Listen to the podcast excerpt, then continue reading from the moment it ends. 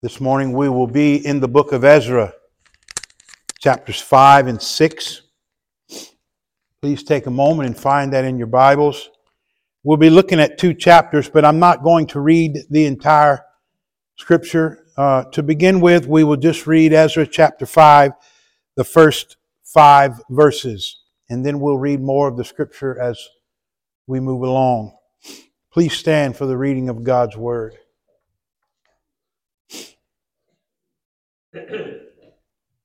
Hear the word of the Lord.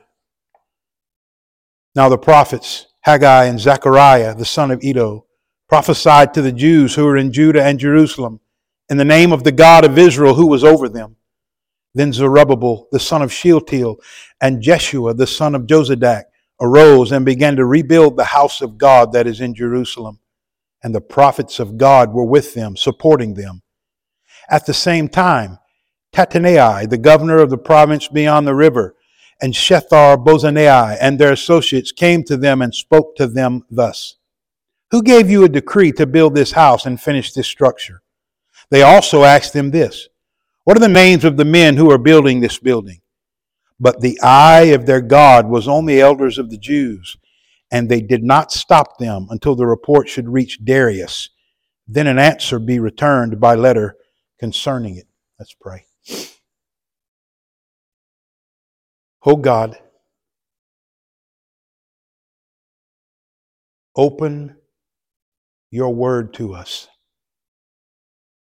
and open us to your word. In Jesus' name we ask it. Amen. Please be seated.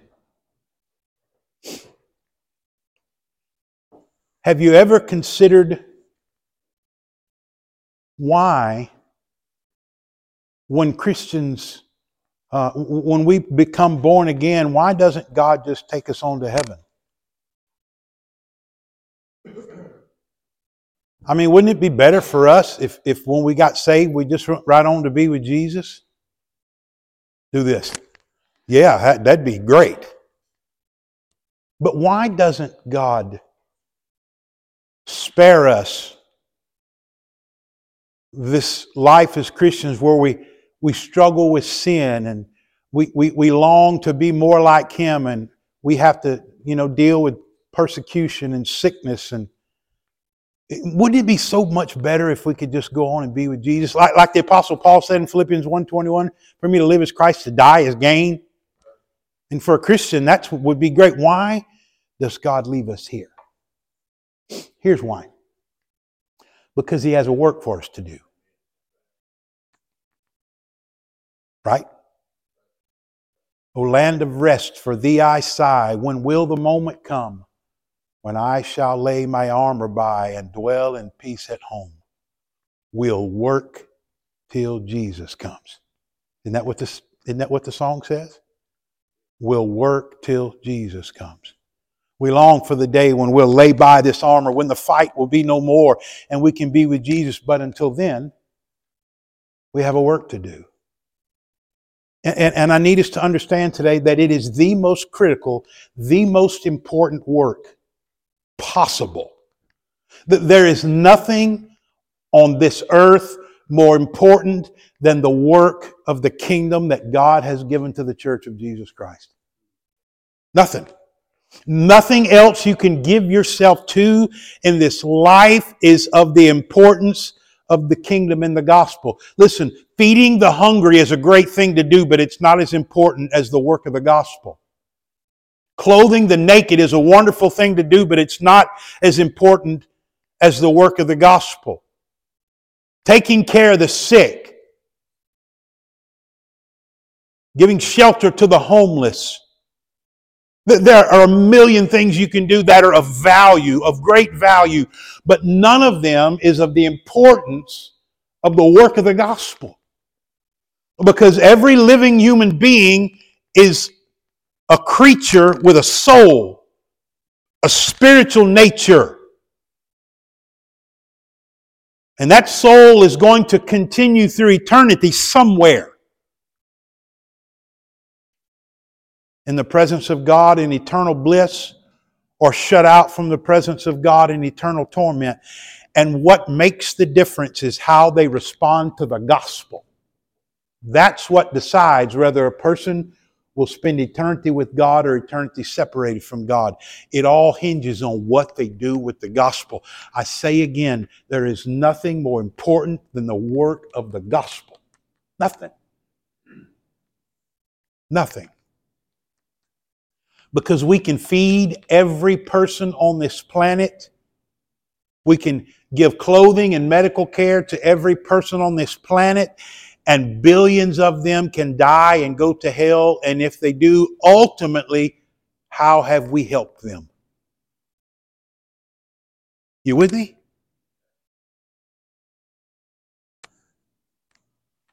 If we really want to help people, we need to give them the gospel. We need to give ourselves to the work of the kingdom. And listen, we can't afford to have a casual approach to this work. We can't afford to approach the work of the kingdom like it's only somewhat important, like it's only one of the things we're giving ourselves to, uh, like it's just one among many things that we've been put here for.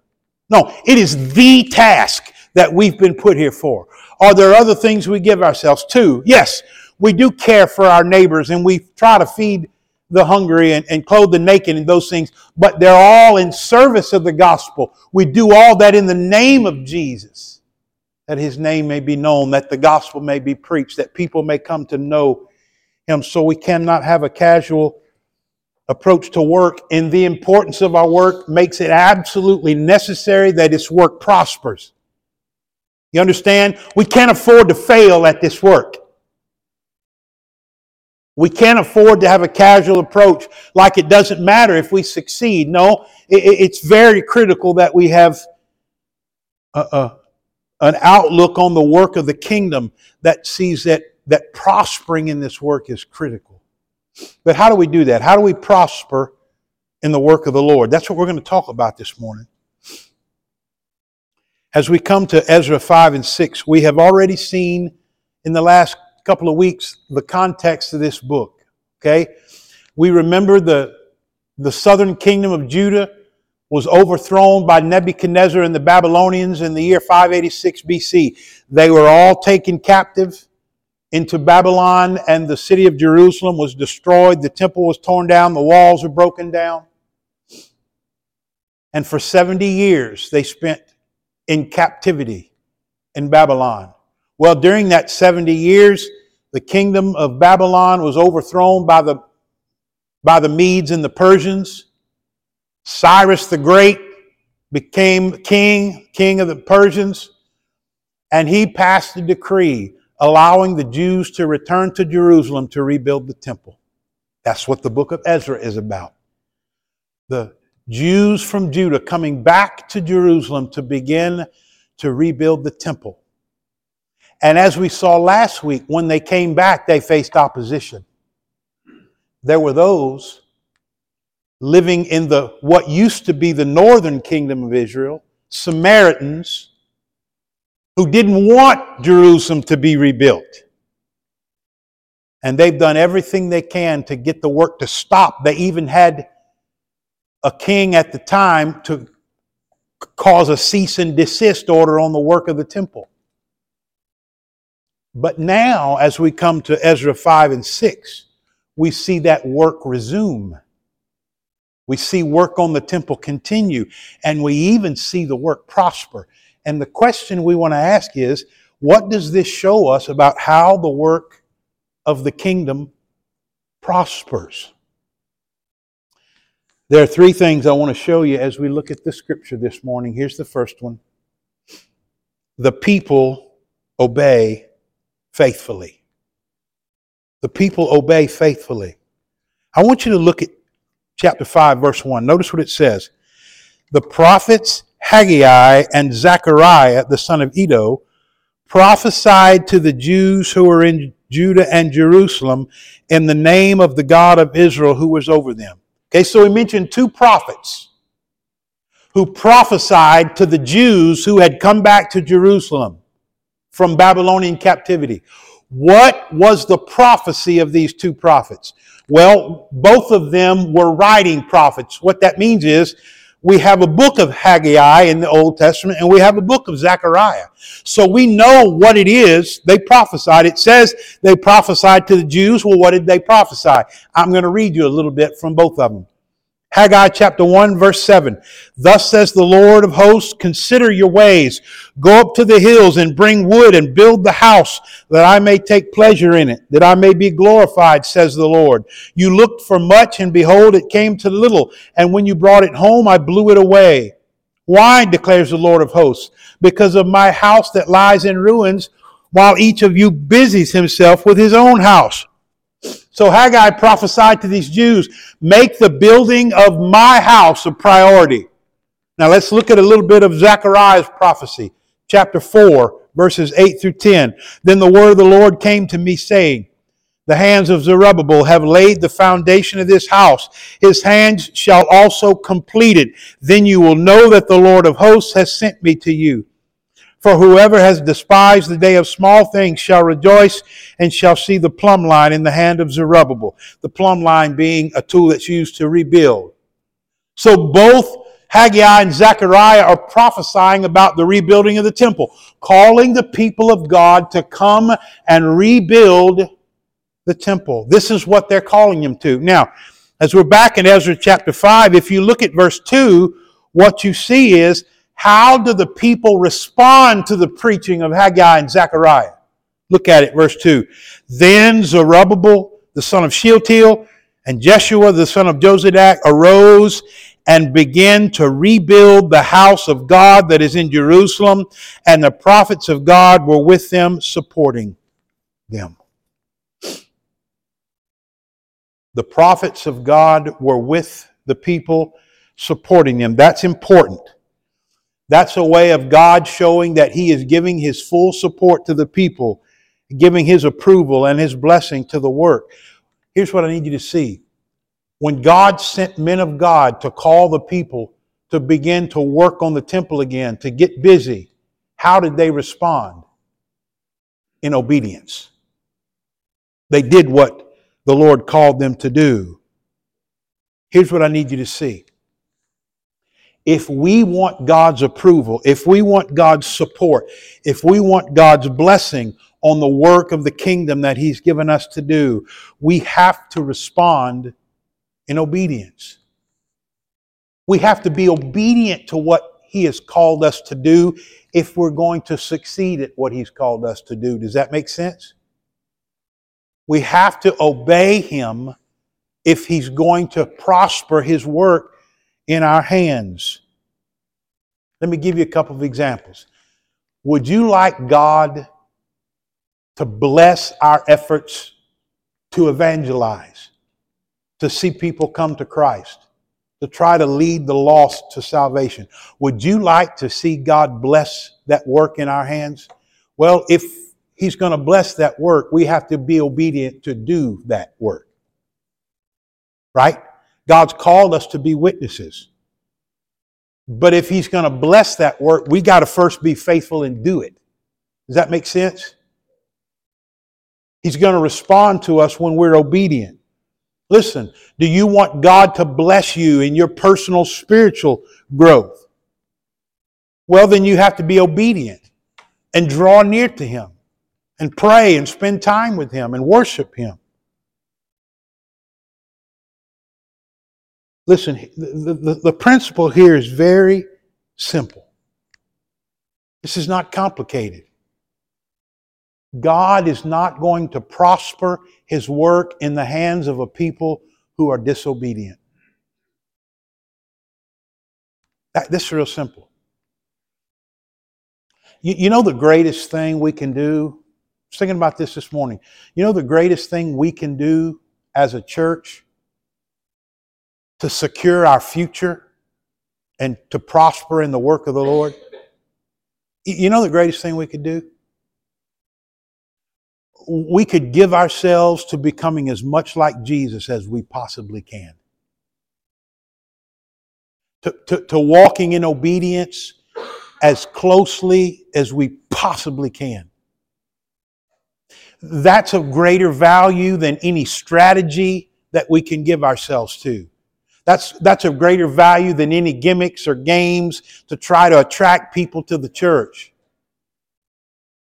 There's nothing greater we can do to succeed than to give ourselves to wholehearted faithfulness and obedience to God.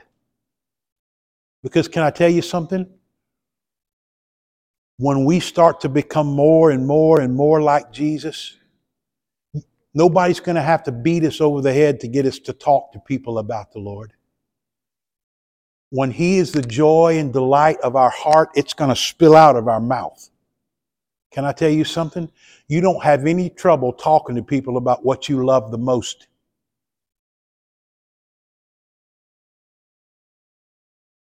You don't.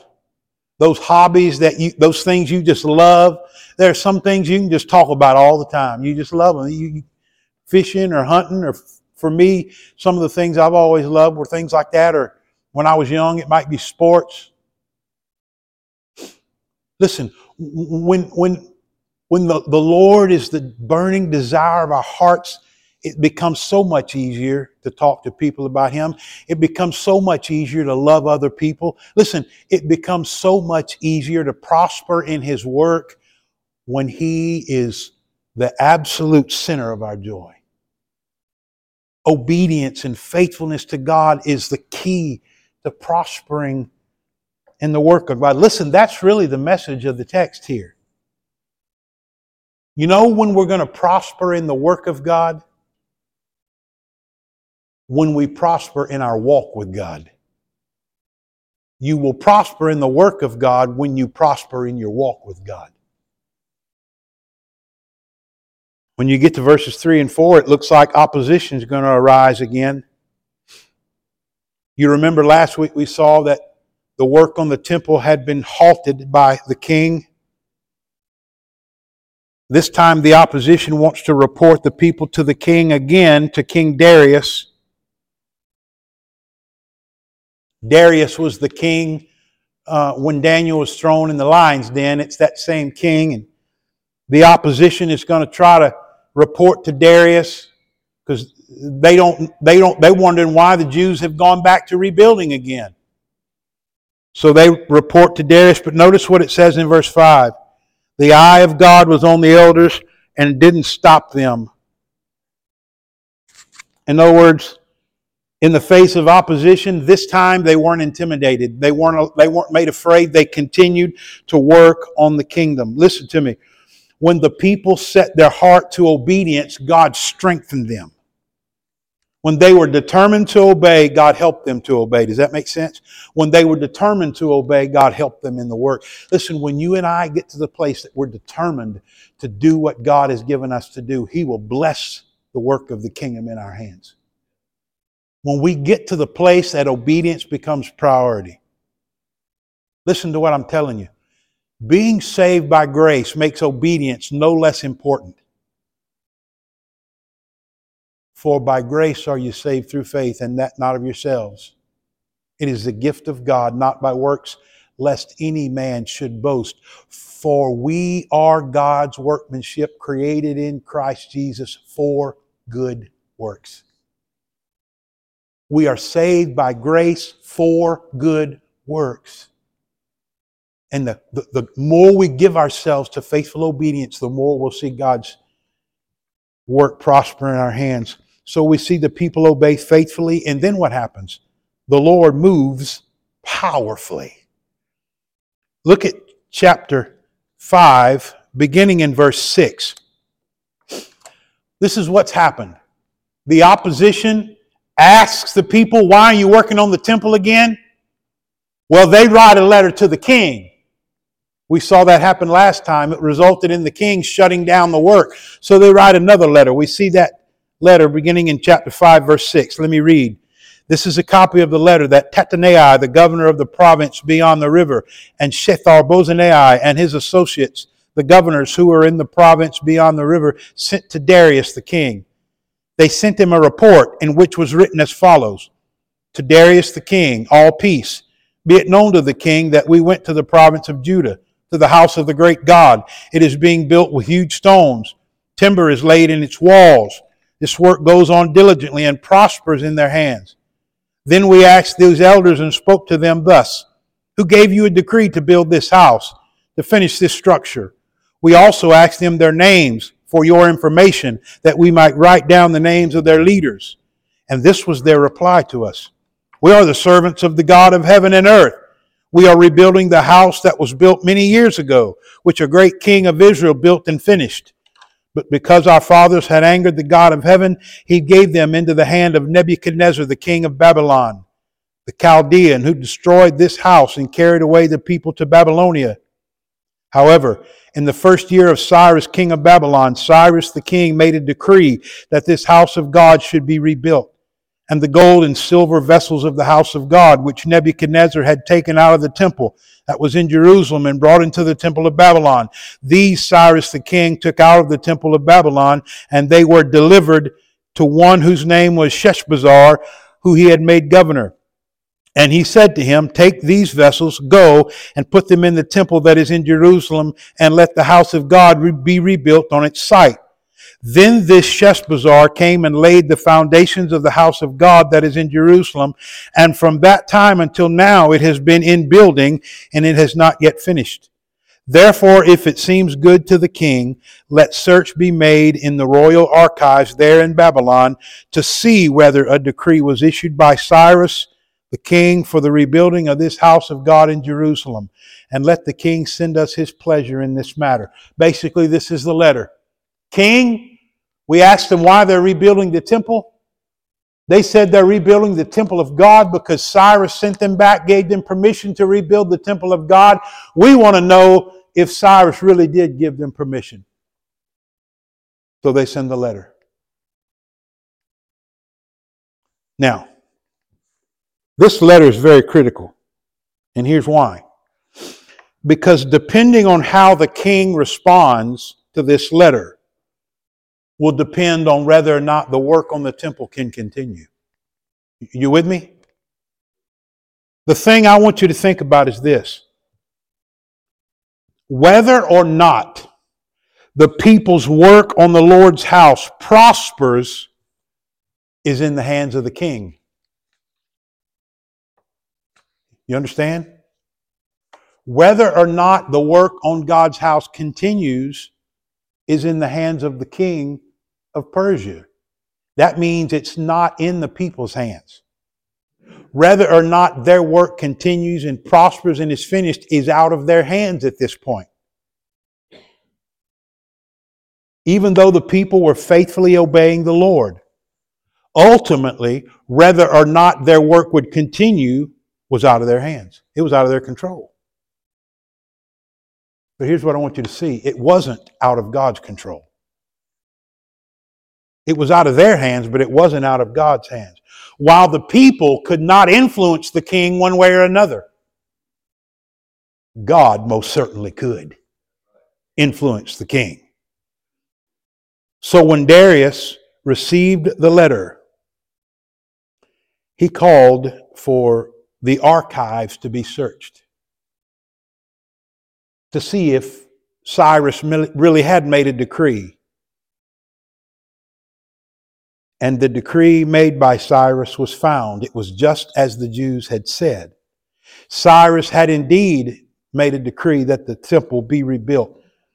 Look what Darius does in chapter 6, beginning in verse 6. Now therefore, Tattenai, governor of the province beyond the river, Shethar Bozenai and your associates, the governors who are in the province beyond the river, keep away let the work on this house of God alone.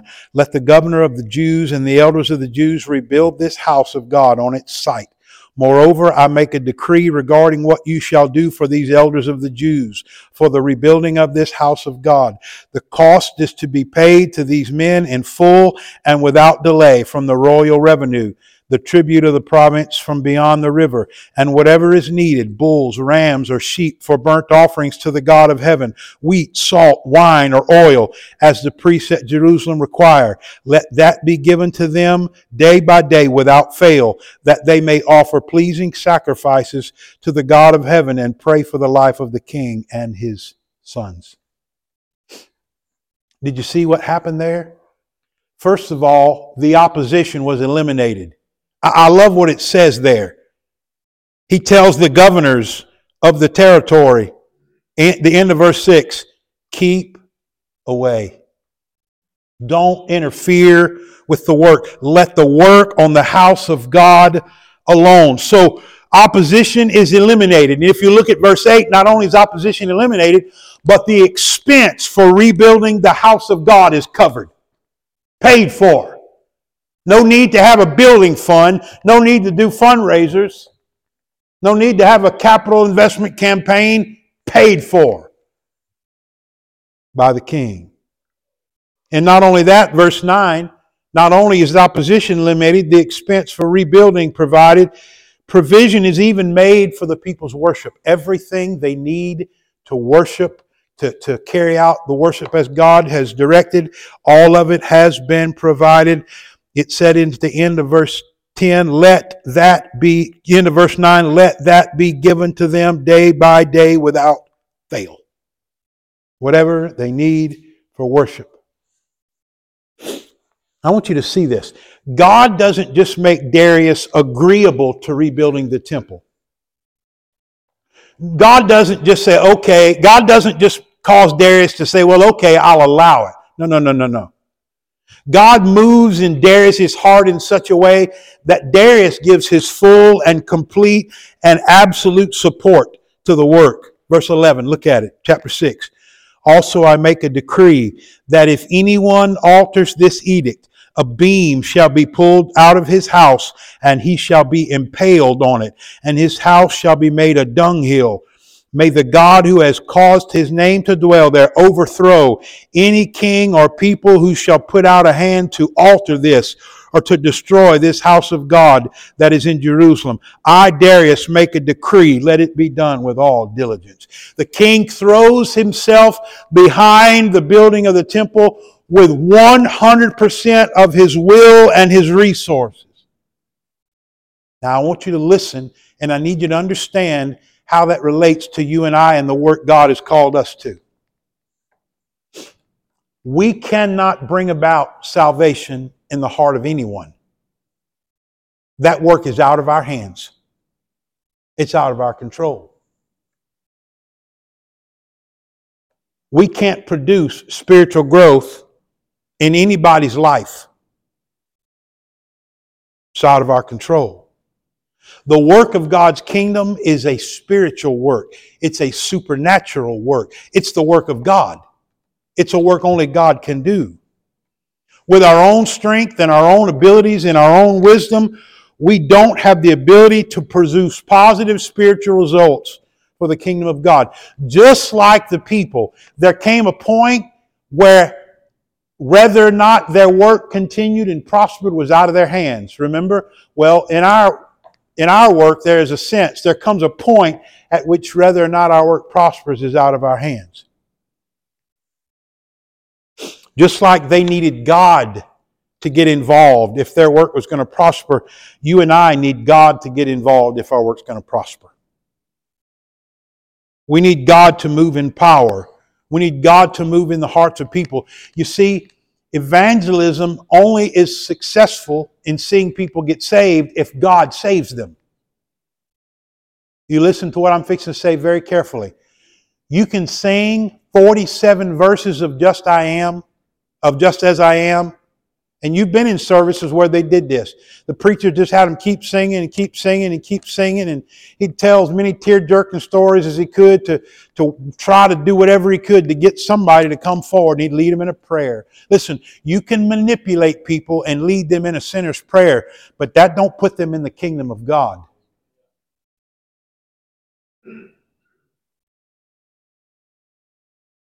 Only God can regenerate a heart. Only God can change your heart. You can't manipulate somebody into repeating some formula and poof, that makes them in the no. Salvation's a work of God in the heart of man. You're not saved because of something you did. You're saved because of something God did. If you're relying on something you did back there for your salvation, then you're in trouble. If all you got to lean on is something you did, then you ain't saved. If you're saved, it's because of something God did. It's because God birthed you into the kingdom of God. Listen, what I'm trying to tell you is we need God to save people. In the same way with spiritual growth, seeing Christians grow in the faith, that's a work of the Spirit of God in them, causing them to become more like Christ. We can do some things to a point, but at the end of the day, how successful we are in really seeing people grow, how successful we are in really seeing people get saved, depends on the work of God. We need God to do what we can't do. Now, I want us to think about what we've seen so far. Because there's a progression here. The people obey faithfully. Then the Lord moves powerfully. And here's the third part. Here's what all comes together. Then the work prospers accordingly. The people obey faithfully, the Lord moves powerfully, and then the work prospers accordingly. Chapter 6, beginning in verse 13, we'll see this. What I want you to see is how the faithfulness of the people and the power of God together result in the work of God prospering. Verse 14, what you see when you look there is the elders and the Jews began to build. You see it? And the elders of the Jews built and pros- prospered through the prophesying of Haggai the prophet and Zechariah the son of Iddo. What does that mean? In other words, as they responded in obedience to the preaching of the men of God, the work prospered. God had the prophets there calling the people to obedience. And as they responded in obedience and did what they called them to do, the work prospered. Then, verse 14 again, they finished building by the decree of God of Israel and by a decree of Cyrus and Darius. Those are the two kings that made a decree that the temple would be rebuilt. God moved in the hearts of those two kings to see to it that the temple was rebuilt. This is what I need you to see. As the people obeyed, God caused the work to prosper. God got involved, and the work was completed.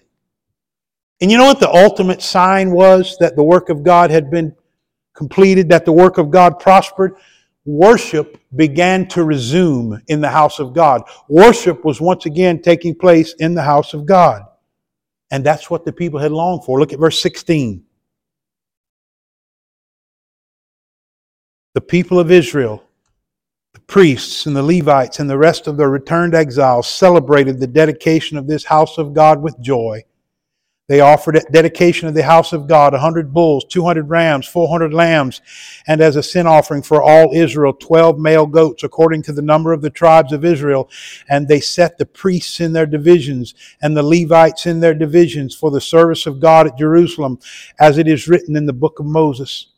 On the fourteenth day of the first month, the returned exiles kept the Passover for the priests and the Levites had purified themselves together. All of them were clean, so they slaughtered the Passover lamb for all the returned exiles, for their fellow priests, and for themselves. It was eaten by the people of Israel who had returned from exile, and also by everyone who had joined them and separated himself from the uncleanness of the people of the land to worship the Lord, the God of Israel. And they kept the feast of unleavened bread seven days with joy for the Lord had made them joyful and had turned their heart had turned the heart of the king of Assyria to them so that he aided them in the work of the house of God, the God of Israel. There are two things you see when you look at these verses. You see the people once again give themselves to worship and you see that they are filled with joy. Verse 22. Think about that.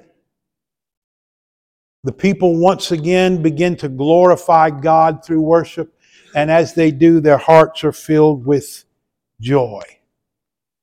I want you to think about this just a minute. When we obey faithfully, God moves in power and the work of God prospers. And when the work of God prospers, He gets glory and we get joy. You with me? When we are simply faithful to do what God has given us to do, He's going to get involved in it. He's going to bless it to the extent that He desires. As we obey and He gets involved, we're going to see the work prosper accordingly. He's going to get glory and we're going to get joy. Listen, here's the message right here. You ready? Our work for God prospers when our walk with God prospers. Very simple. Our work for God prospers when our walk with God prospers. When we're, when we're drawing near to God as we should, He's going to so bless us. You know, I think sometimes our mistake, my mistake, you think, as long as I've been preaching, I, I, get this. I seem to be such a slow learner sometimes.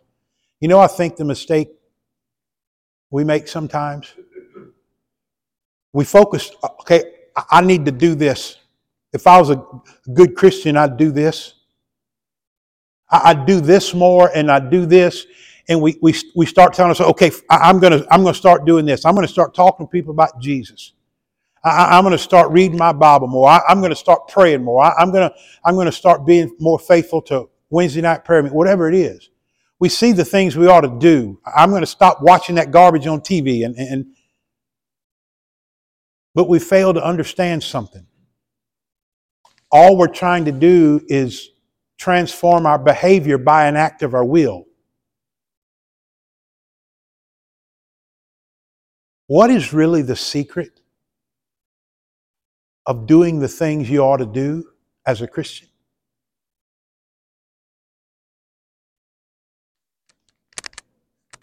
The secret is, is when, when you begin to draw near to God with the heart. Let me give you an example. Your goal when you wake up and read your Bible every morning is not so you'll feel better about yourself because you did your religious duty for the day.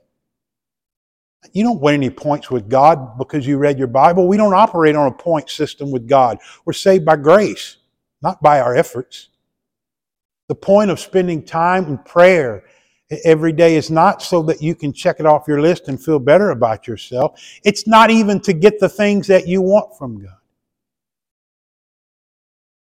The point of reading your Bible, the point of spending time in prayer, the point of being faithful to church is to enjoy God. To draw near to Him. To experience sweet communion and fellowship with Him. Don't you get it? You know why we struggle to do the things that we ought to do? We don't do what we ought to do because we don't want to. You don't read your Bible more than you do because you don't want to. You don't pray more than you do because you don't want to. You don't talk to people about Jesus like you ought to because you don't want to. What we need is to change our want to. Listen, that happens as you as you grow in love for God.